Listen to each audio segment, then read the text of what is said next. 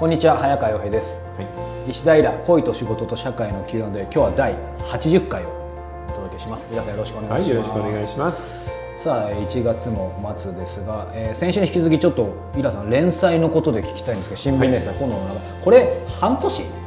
半年以上やってくれればいいっていうんで、ちょっと実は分かんないんですよね。で、一応今、はあの担当と話しているのでは、8ヶ月ぐらい、あそうなんね、ですか、8ヶ月ぐらいやると、まあ来年の夏ぐらいに終わるんで、秋には本になるかなぐらいの感じですかね。それこそねやっぱ終終戦の時期のちょっと前ぐらいまでやるのかななんてことも思ったんですけど、うんまあでもそれぐらいで終わるといいんじゃないですかね。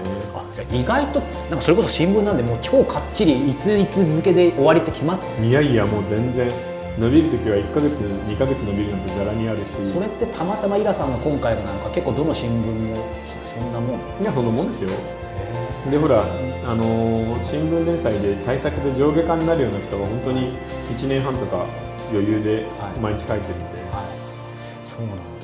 新聞連載といえばこの炎の中へをこう日々日々というかまあある程度ストックして書かれてるんでしょうけど、いやいや全然。ストック1週間分ぐらいしかない。で すすごい。あじゃあ再来週とか何書いてるかまだイラさんも知らないと。まだわからないですけどね。まあ大体こんな風になるだろうなぐらいのことしかわかんないですね。なんか新聞連載で特に意識してることってあるんですか？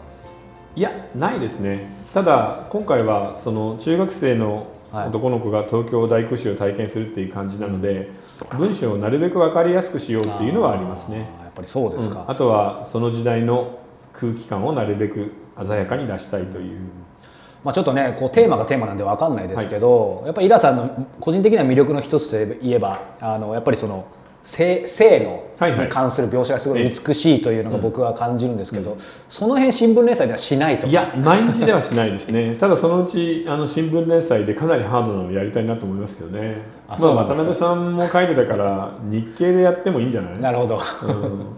ちなみにもう一つ聞きたいんですけど、はい。その気持ちの切り替えというか、ええ。新聞連載しながらも当然イラさん他の連載ってあるわけです、はいはい。その辺で全然問題ないんですか？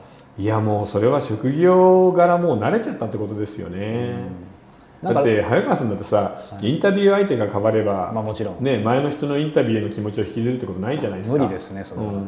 目の前にいる人に集中するもんね、それ同じだと思いますよ。間違えて他の言語を書くとないわけですよね。ないですないです。だからよく言うあのカラオケ説と一緒ですね、はいはいはい。いやカラオケで津軽海峡冬景色のイントロが流れてさいきなりユーミンとか絶対歌えないじゃん。そうか。まあシンプルですね。全く違うんだから。まあ、そこに入ればみんなそうですね。そうそう。ということでこの新聞連載炎の中へも引き続き楽しみにしています、うん。さあ、えー今日はですね、えー43歳女性の方から、えーこんな、まあ、質問というかはい。投稿いただいています、えーちょっとハードなんですが今郵便局で働いていますが健常者の男性が知的障害者の女性の胸を揉んでいます、えーストローで乳首に当て飲んでいる真似もします。それが毎日毎日仕事をしている時ですどうすればいいのか分かりませんということでちょっとこれもう質問と言っていいのいやーかこれ問題あるよね。犯罪なんじゃないかとはい、これでも今の時代にすごくタイムリーじゃないですか、昨日か今日発表されてましたよね。あのタイムの表紙ほら。あはいはいはい。あのイヤーの人を、はい。イヤーパーソンを選ぶじゃないですか、はい。その年の代表する。ちょうどありました。はい、それがアメリカではセクハラの告発者なんですよね、はいなのでこの問題に関してはもう正直言ってセクハラだし犯罪なので、あのーこの人は郵便局で働いてるんですよね、はい。匿名でいいんじゃないですか？うん。局長あるいは局長のさらに上の人に匿名で手紙を出す、うん。えー今何々局で、えー知的障害のある女性に対して性的にハラスメントをする男性この人とこの人がいます、えー職場で日常的に行われているのでぜひ注意をしてください、でもし余裕があるんであれば あれですよね。あのスマホでその映像とかちょっと撮れるといいですけどね。ね。遠くから、ていうかでもこれ要はその知的障害者の女性の方、まあ、これ両方要は局内でってことですよね。そうですね。だから郵便の仕分けとか、ね、帳簿付けなんかをしてる時にそんなことをやってるんでしょうね。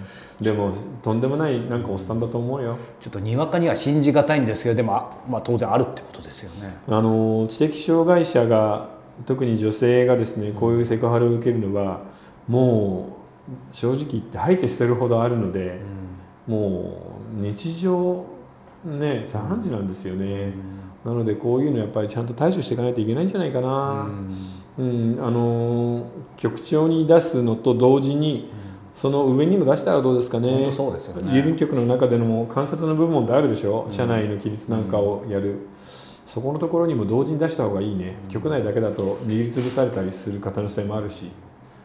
でも井川さんどどうでしょう？こう、まあ、このこのひ方ここの職場が極端な話この彼女と、そのそのスタッフしかいない立場だとしたらか100%この彼女ってバレちゃいますよねいやそんなことはないんじゃないかな。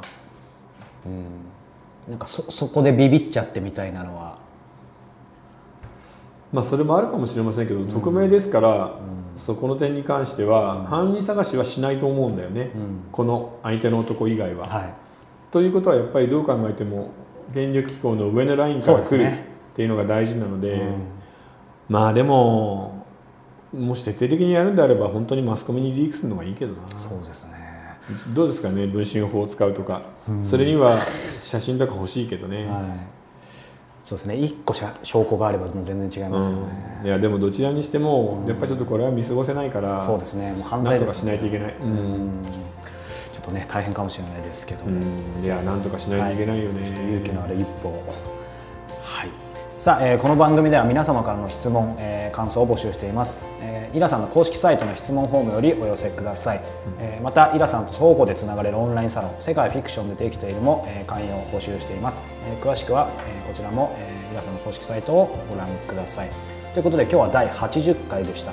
イラさんありがとうございました、はいありがとうございました